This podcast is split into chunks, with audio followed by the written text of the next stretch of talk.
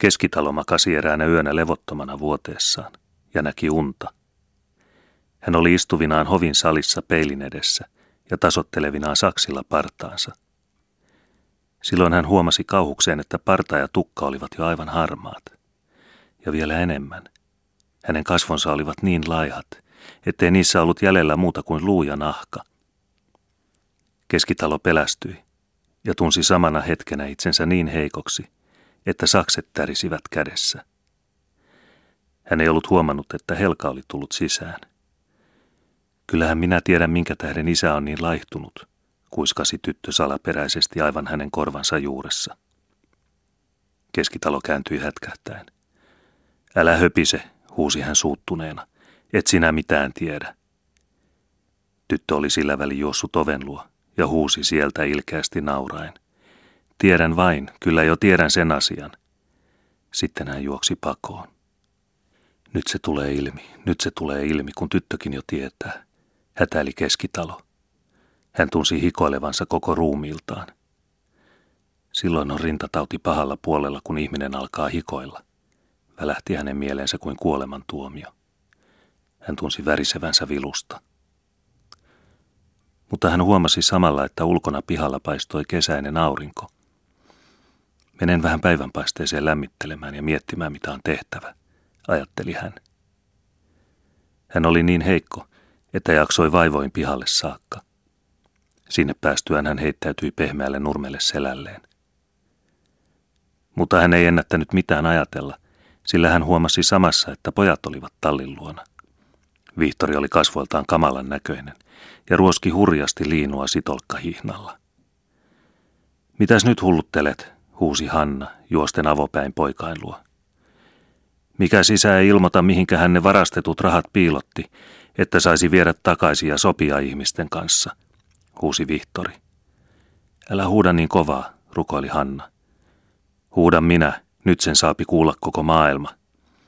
Se on oikein, huusi Kallekin hampaitaan kiristellen ja heitellen työkaluja pitkin pihaa. Keskitalo tunsi tuskanhien valuvan pitkin ruumistaan. Samassa hän huomasi aitan luona tulevan juosten taloon joukon entisiä tuttuja hämäläisiä. Tuolla se savonkarkkuri on, huusi eräs osoittain keskitaloa. Keskitalo tahtoi juosta pakoon, mutta tunsi itsensä niin heikoksi, ettei voinut edes nousta istumaan. Joukko oli nyt aivan hänen edessään. Aika kelmisinä keskitalo sentään olit, sanoi etumaisena seisova mies halveksivasti. Anna rahat pois. Keskitalo häpesi niin, ettei osannut sanoa mitään. Eikö semäntä tiedä, missä ne ovat, kysyi taas mies. Tottahan mies vaimolleen puhuu. Ei, en tiedä, vakuutti emäntä itkusilmin. Minä olen odottanut viikosta viikkoon, vaan se ei puhu minullekaan niistä mitään. Kyllä minä tiedän, huusi Manta aitan portailta, heilutellen aitan avainta uhkaavasti kädessään. Keskitalon valtasi hätä. Aikooko se hullu nyt ilmoittaa, että ne ovat ruislaarissa? Kyllä minä tiedän, sillä mene yhdessä varastettiin, huusi tytär yhä kovemmalla äänellä. Mutta sanokoon itse. Se ei ole totta, tahtoi keskitalo huutaa. Manta varasti ja minä vain piilotin, ettei tulisi talolle häpeä. Mutta hän ei saanut ääntä esiin, vaikka olisi kuinka koettanut. Silloin hän huomasi Uutelan edessään. Häntä pyörrytti. Uutelanhan ne rahat olivatkin. Muut vain olivat häntä auttamassa. Kyllähän minä olen koko ajan tiennyt, että sinulla on jotain ollut, sanoi Uutela hiljaa. Ilmoita nyt miesparka viimeinkin.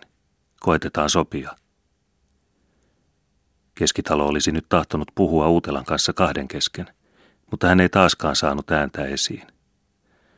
Aika roisto, huusivat hämäläiset suuttuneina. Ja savolaiset, joita oli nyt kertynyt piha puolilleen, rimpiläinen etunenässä, nauroivat niin pilkallisesti, että hänen täytyi sulkea silmänsä. Älkää hätälkö miehet, sanoi Uutela. Tulkaa vähän tänne. Keskitalo huomasi nyt Uutela jauhoisesta takista, että hän olikin mylläri ja että hänen tuulimyllynsä seisoi aivan tallin päässä. Kaikki menivät Uutela jäljessä myllyn luo. Puhaltakaa lujasti siipiin, että saadaan enemmän vauhtia, kehotti Uutela. Kaikki puhalsivat voimiensa takaa, hämäläiset ja savolaiset, jopa riittapiika ja omien loisten vaimotkin joukossa. Siipien pyörintä kasvoi hetki hetkeltä yhä hurjemmaksi. Silloin myllyn päällyskivi singahti humahtain seinän läpi ja lensi ilmassa keskitaloa kohti, yhä hurjasti pyörien. Joko silmotat, kysyi Uutela kävellen kiven alla. Kivi läheni ja läheni. Nyt se oli aivan keskitalon kohdalla, pyörien että säkenöi. Joko silmotat, kysyi Uutela taas viitaten kädellään, jolloin kivi laskeutui keskitalon rinnan kohdalle. Hiki juoksi virtana keskitalosta tuota hirvittävää pyörimistä katsellessaan. Jo, jo, huusi hän kaikin voimin. Mutta se ei mahtanut kuulua, koska Uutela sanoi harmistuneena. Kyllä sinä nyt ilmoitat, ja viittasi kädellään. Kivi laskeutui rusahtain hänen rintansa päälle. Jo, jo, parkasi keskitalo viimeisillä voimillaan. Kustaa, kustaa, joko sinua taas painajainen ahdistaa, puheli emäntä hätääntyneenä, nousten vuoteessa istualleen. Keskitalon rintaa kuristi niin, että hän tuskin sai henkeä vedetyksi. Kesti hetken ennen kuin hän pääsi selville, että se oli vain unta. Anna minun vähän levähtää, puhutaan sitten, sanoi hän nojaten väsyneesti päänsä vaimonsa olkapäähän. Vaimo ei puhunut mitään. Ainoastaan laski kätensä hänen kylmän hikevälle otsalleen, jolloin toinen vähitellen rauhoittui. Juuri niin kuin unessa, ajatteli keskitalo. Heikoksi minä olen tullut ja harmaaksi, ja hikoilen öisin. Kaikki odottavat, että minä sen vihdoin tekisin. Nyt hän ymmärsi, mistä hänen kauhea unensa oli johtunut. Hän oli nähnyt poikien illalla purkavan salamyhkää jotain Hannalle.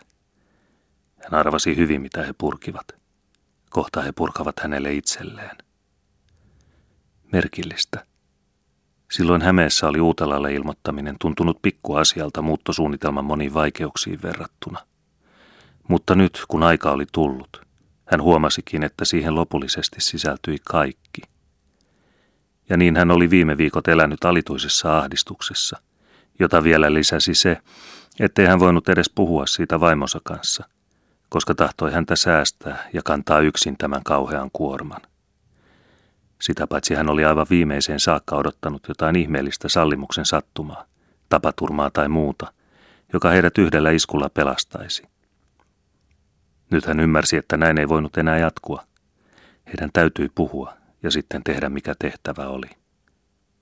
Emäntä ilostui, että keskitalo vihdoinkin otti asian puheeksi. Mutta he olivat yhtä neuvottomia molemmat.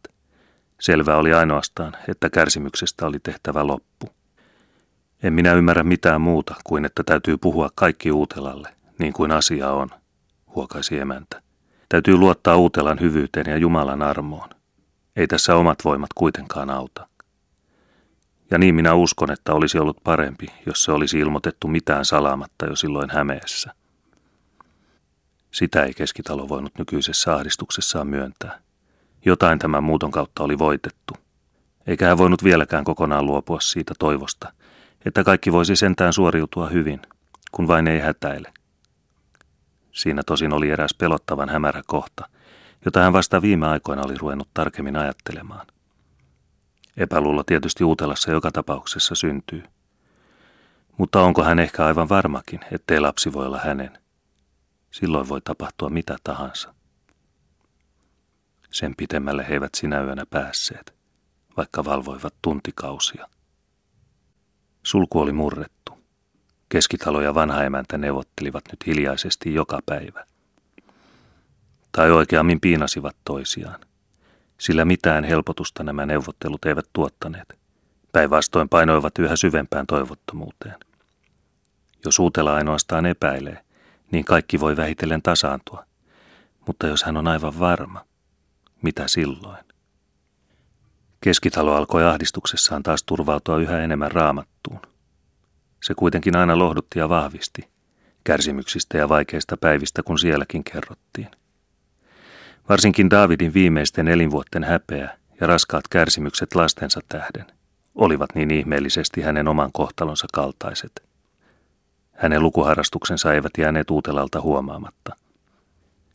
Kovin ahkerasti olet ruvennut lueskelemaan, sanoi hän kerran hyvän sävyisesti. Keskitalo säpsähti ja katsahti tutkivasti uutelaa silmiin, vaan ei huomannut mitään epäilyttävää. Olen aina sitä harrastanut, sanoi hän väsyneesti. Ja kun on sairas ja elää vieraassa paikassa, niin tuntee entistä selvemmin, että muukalaisia ja matkamiehiä hän täällä ollaankin.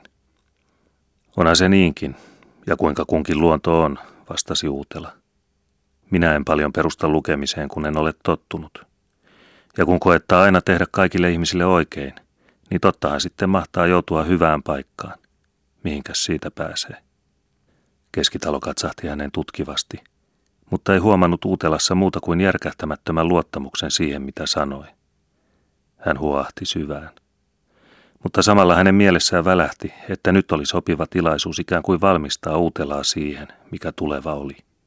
Niin, sinnehän sitä kaikki toivomme, sanoi hän. Mutta tie on ahdas ja portti kaita. Tarkoitan, että monen kärsimyksen ja koettelemuksen kautta meidän on kulkeminen, ennen kuin olemme kelvolliset. Uutela kuunteli hartaasti, sillä se oli hänenkin mielestään kauniisti puhuttu. Mutta omassa uskossaan hän oli järkähtämätön. Niin, niin, kaikkihan se tietysti hyväksi on, päätti hän noustessaan. Mutta siihen minä sentään vahvimmasti luotan, että kun vain ei tee koskaan vääryyttä, niin totta sitten täytyy hyvin päättyä. Keskitalo katseli pitkään hänen jälkeensä. Ei siitä keskustelusta tainnut paljon apua olla, ajatteli hän. Tunsipa suorastaan pistosta rinnassaan sen johdosta, mitä toinen oli sanonut. Siitä hetkestä hänen suhteensa uutelaan muuttui vieläkin tuskallisemmaksi. Hän alkoi tuntea aivan tunnon vaivoja, nähdessään kuinka hyvässä uskossa toinen raatoi. Ja mikä suutelan oli raataessa, ei suinkaan hän ollut tehnyt kenellekään vääryyttä. Keskitaloa suorastaan vaivasi, että uutella oli tuollainen malli-ihminen – jos hän olisi ollut laiska, ilkeä, juoppo tai miten tahansa virheellinen, niin olisi tuntunut paljoa helpommalta. Hän olisi silloin tavallaan kohtalonsa ansainnut. Niin kului päivä päivän perään, keskitalo voimatta koskaan päättää. Tänään se on tapahtuva.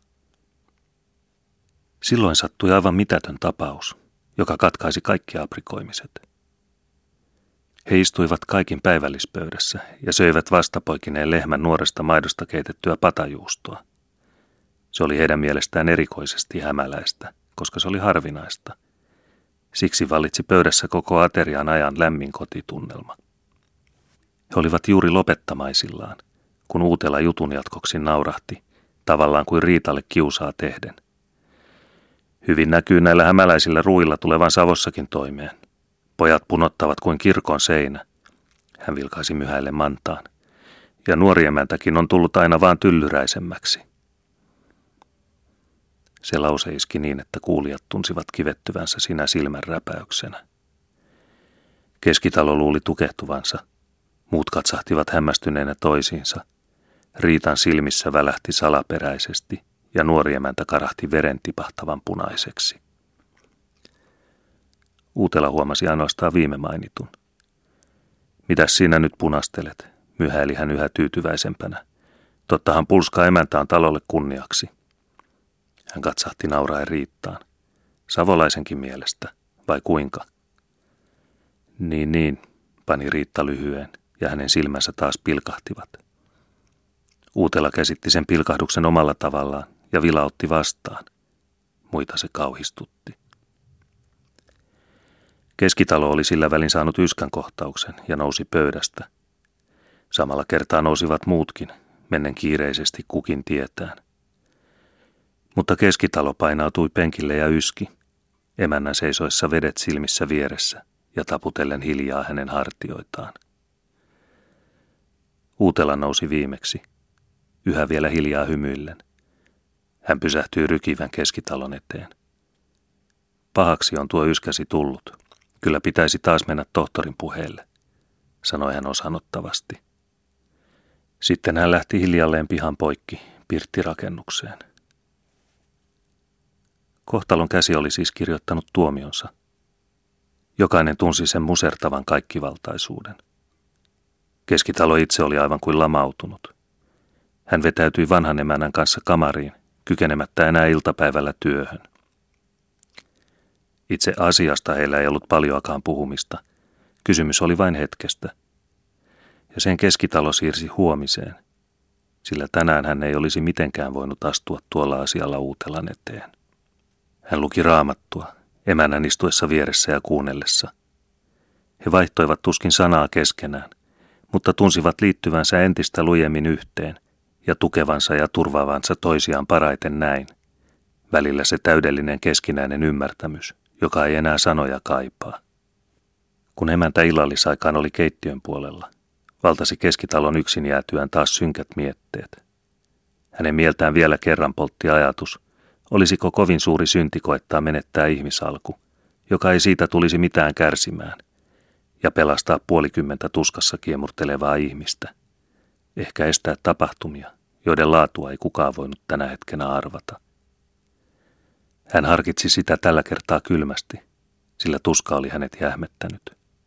Mutta kun emäntä tuli ja he taas istuivat kahden, niin nuo ajatukset karkottuivat kauas. Ne olivat vieraita sille mielialalle, joka heidät nyt ympäröi. Illallisen jälkeen tuli Vihtori kamariin. Hän sanoi heti ovesta sisään astuttuaan, ikään kuin peläten sen muuten jäävän sanomatta, itkun sekaisena tyrskähdyksenä, että siitä nyt oli tehtävä joku selvä. He eivät jaksa enää kestää. Ja kääntyi paikalla mennäkseen. Huomenna, sanoi isä lyhyesti, mutta antakaa minun itse valita hetki. Sitten he taas lukivat.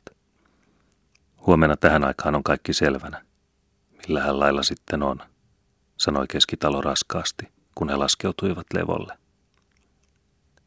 Sinä yönä hän ei nukkunut. Hän ajatteli ihmisen tekoja ja niiden seurauksia. Nyt vasta hän ymmärsi, että kauheinta, mikä ihmistä voi kohdata, on rikoksen tapainen salaisuuden kantaminen. Kun ei siitä kuitenkaan pääse pakoon, vaan se seuraa askel askeleelta jäljessä –